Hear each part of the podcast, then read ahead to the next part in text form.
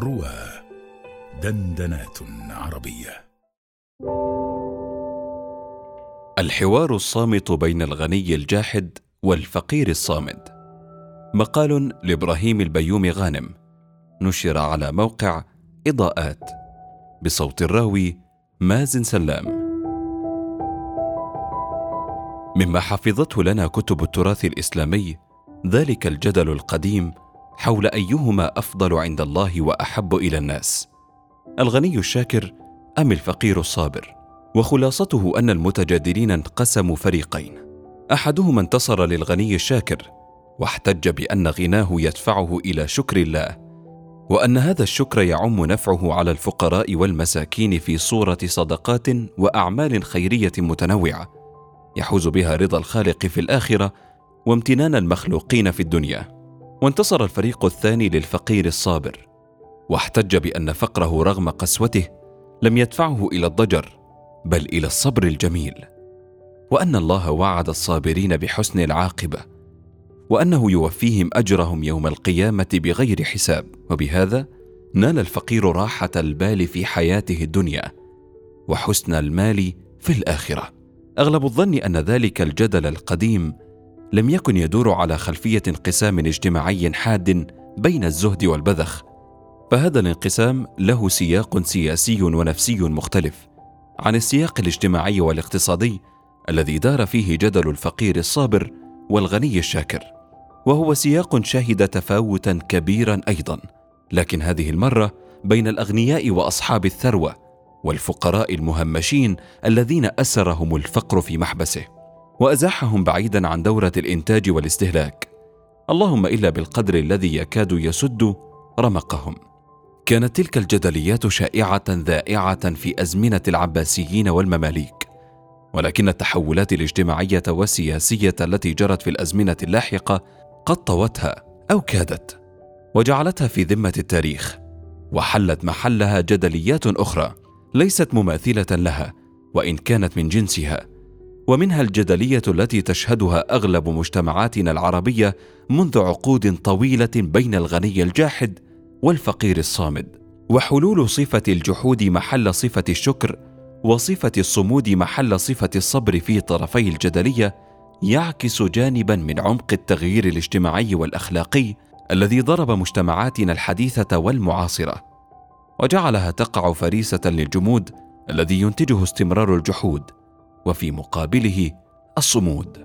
أما الجحود فالمقصود به هو تعمد أغنياء مجتمعاتنا اكتناز ثرواتهم خارج بلادهم في بنوك سويسرا وفي مشروعات استثمارية في بلدان غير بلدانهم رغم معرفتهم أن بلدانهم في مسيس الحاجة إلى شيء من ذلك.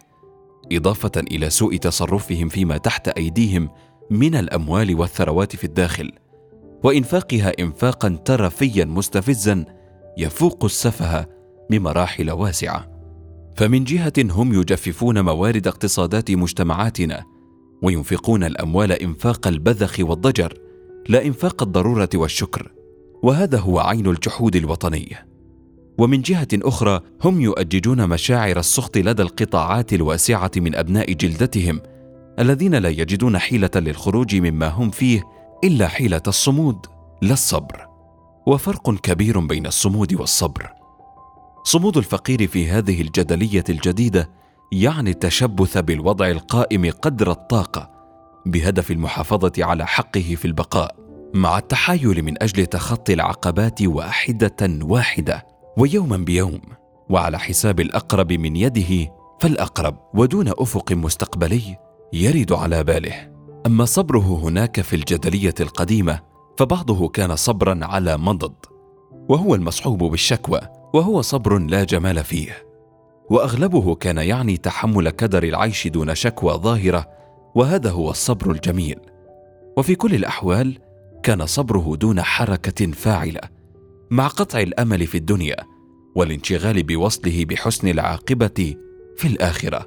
كان شكر الغني في الجدلية القديمة يزيل بعض مرارات صبر الفقير من خلال توسيع شبكات التكافل الاجتماعي التي كانت فاعلة وكان الغني منخرطا فيها من خلال أدائه الزكاة ومبادرته بالأوقاف الخيرية وتنافسه مع غيره في عموم الخيرات التي تترجم الشكر ترجمة عملية.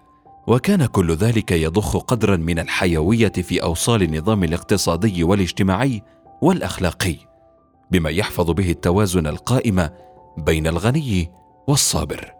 أما جحود الغني في الجدلية الحديثة فهو سلوك جاف تجاه الفقير وتجاه المجتمع وهو سلوك يتنكر لكل أو أغلب أنظمة التكافل الاجتماعي المشار إليها ويعمل بعيدا عنها وهو أيضا سلوك يفقد الفقير قدرته على الصبر من الأساس ويدفعه في الغالب إلى سلوك مسالك الصمود.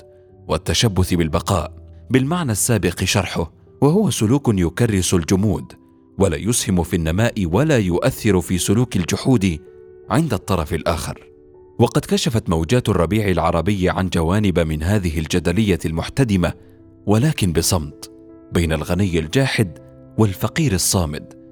هي محتدمة بصمت ولكن مظاهرها تبدو صارخة على مختلف المستويات. وتؤثر مظاهرها البائسة في وقائع الحياة اليومية للقطاعات الشعبية الواسعة من الفقراء وصغار الفلاحين والموظفين والعمال والمهمشين وسكان العشوائيات الذين يتضاعف عددهم باستمرار. وهذا يعني ببساطة أن جحود الغني في زيادة وأن صمود الفقير في ثبات. بعض الأرقام يكفي في الدلالة على البشاعة التي بلغتها هذه الجدلية عشية انهيار الأنظمة التي جرفها الربيع العربي. ولا يزال الفقراء الصامدون في أغلبهم يتخبطون في آثارها السلبية إلى اليوم. فالقلة الثرية كانت ولا تزال تستأثر بالنسبة الغالبة من ثروات البلاد وتكتنزها أو تستثمرها خارجها. وهؤلاء وعائلاتهم وحواشيهم المقربة باتوا منفصلين عن السواد الأعظم بقية أبناء المجتمع وتخطوا سقف الطبقة العليا. وأصبح تعبير القطط السمان الذي شاع في مصر مثلا نهاية سبعينيات القرن الماضي على إثرياء الانفتاح مجرد نكتة قديمة. فهؤلاء الأثرياء الجدد يشكلون في أغلب بلدان الربيع العربي ما يسميه باول فوسيل طبقة عليا غير مرئية أو خارج نطاق الرؤية.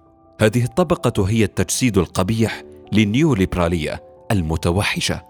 أعضاؤها من سماسرة السلاح وأصحاب الأعمال والشركات العابرة القارات والتجاره غير المشروعة في المخدرات والأعضاء البشرية والرقيق الأبيض. وهم يعيشون على استغلال بقية أبناء المجتمع ولا علاقة لهم بالوطن إذ يمكنهم الوجود في أي مكان في العالم وقت ما يشاءون. أو أن يأتيهم أي شيء من أي مكان في العالم وهم في مكانهم. وأغلب أوقاتهم يقضونها في المحميات السكنية compound أو في الفنادق الفاخرة والطائرات الخاصة واجتماعات ال business وحفلات الأفراح والليالي الملاح الأسطورية. وعلى الجانب الآخر بقي الذين هم دون التصنيف الطبقي. بحسب فوسيل أيضا يراوحون مكانهم وهم يشكلون غالبية كاسحة من المواطنين. وقد وصلت نسبتهم في بعض التقديرات إلى 40% يعيشون تحت خط الفقر أقل من دولارين للفرد في اليوم. وهناك أيضا ملايين من العاملين في الجهاز الحكومي تشكل مرتباتهم الرسمية نسبة ضئيلة من الناتج القومي. في حين تشكل الحوافز والإكراميات والبدالات والمكافآت غير الرسمية أضعاف تلك النسبة الرسمية. وهذه المفارقة بين مرتبات أقل وحوافز أكثر لها دلالة سلطوية بالغة الأهمية.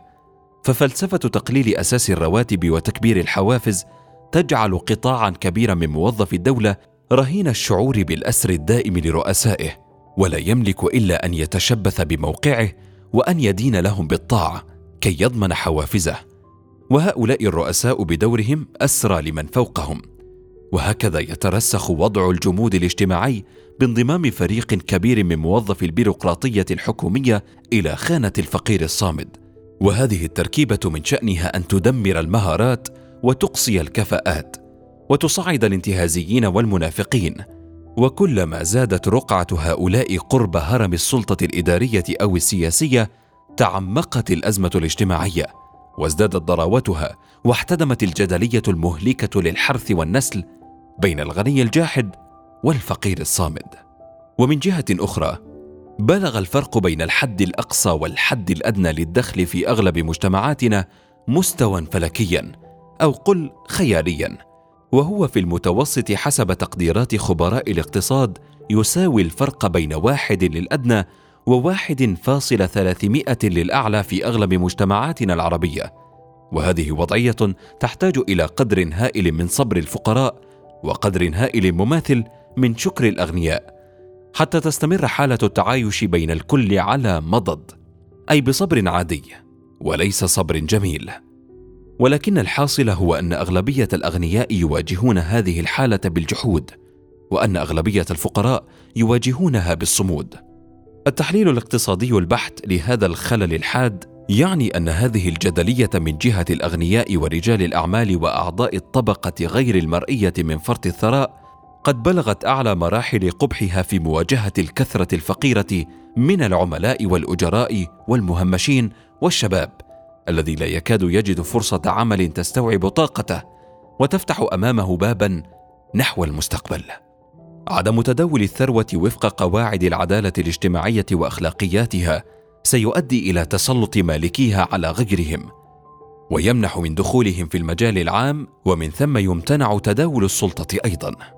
لدينا جملة من الاقتراحات نضعها أمام كل من يهمه الأمر للخروج من هذه الجدلية الصامتة والمدمرة.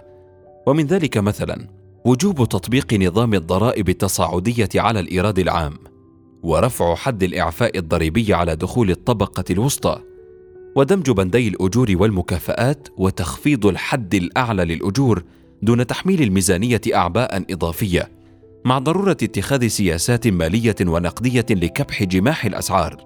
ولا يقل أهمية عن ذلك وجوب إحياء أنظمة التكافل الاجتماعي وتفعيلها وربطها بمظلة التأمينات الاجتماعية والرعاية الصحية لجميع المواطنين ومنح العاطلين إعانة بطالة إلى آخره.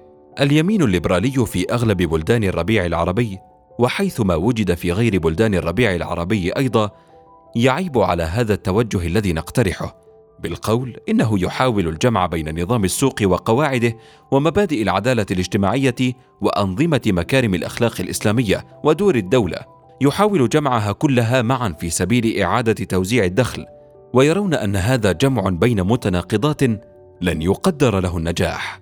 أما اليسار حيثما وجد أيضا في أغلب تلك البلدان فيرى أن تلك الرؤية تتوافق مع تطلعات شرائح الطبقة الوسطى التي تمثل القواعد الجماهيرية ذات الميول المحافظة وتندرج أيضا ضمن الشروط التي تفرضها الرأسمالية العالمية ومؤسساتها وتنص عليها سياسات صندوق النقد الدولي والبنك الدولي وهي سياسات تعزز حرية السوق واحتكار القطاع الخاص أدوات الإنتاج. وتفتيت دور الدولة وتعويم العملة وقصر دور الدولة على تهيئة المناخ العام للاستثمار الأجنبي. ومن ثم فهي تفتح المجال أمام دخول الشركات الأجنبية السوق العربية أكثر مما هي عليه وتمكنها من السيطرة على ما تبقى من أدوات الإنتاج وموارد الدولة مع عدم وجود أي سياسة حمائية للاقتصاد الوطني لا في كل قطر من أقطارنا العربية ولا فيها مجتمعة. وعليه. فإننا نكون مستمرين على طريقة الأنظمة التابعة التي تهرول نحو الاندماج في الرأسمالية العالمية دون مراعاة للاعتبارات الاجتماعية الداخلية ولخدمة مصلحة القلة الفاحشة الثراء بنت النيوليبرالية. تلك الانتقادات لها وجهاتها في البعض منها على الأقل لكنها لا تعالج جذور المسألة الاجتماعية الاقتصادية التي تدور رحاها بين الغني الجاحد والفقير الصامد. ونعتقد أن هذه المسألة يجب طرحها على أرضية واضحة المعالم من حيث التأكيد أن الملكية هي أساسا وظيفة اجتماعية اكتسابا واستثمارا وانفاقا. قبل أن تكون اختصاصا أو استئثارا وأن يكون معلوما أن عدم تداول الثروة وفق قواعد العدالة الاجتماعية وأخلاقياتها سيؤدي إلى تسلط مالكيها على غيرهم. ويمنع من دخولهم في المجال العام ومن ثم يمتنع تداول السلطة أيضا ويبقى الوضع على ما هو عليه بين الجحود والصمود والجمود.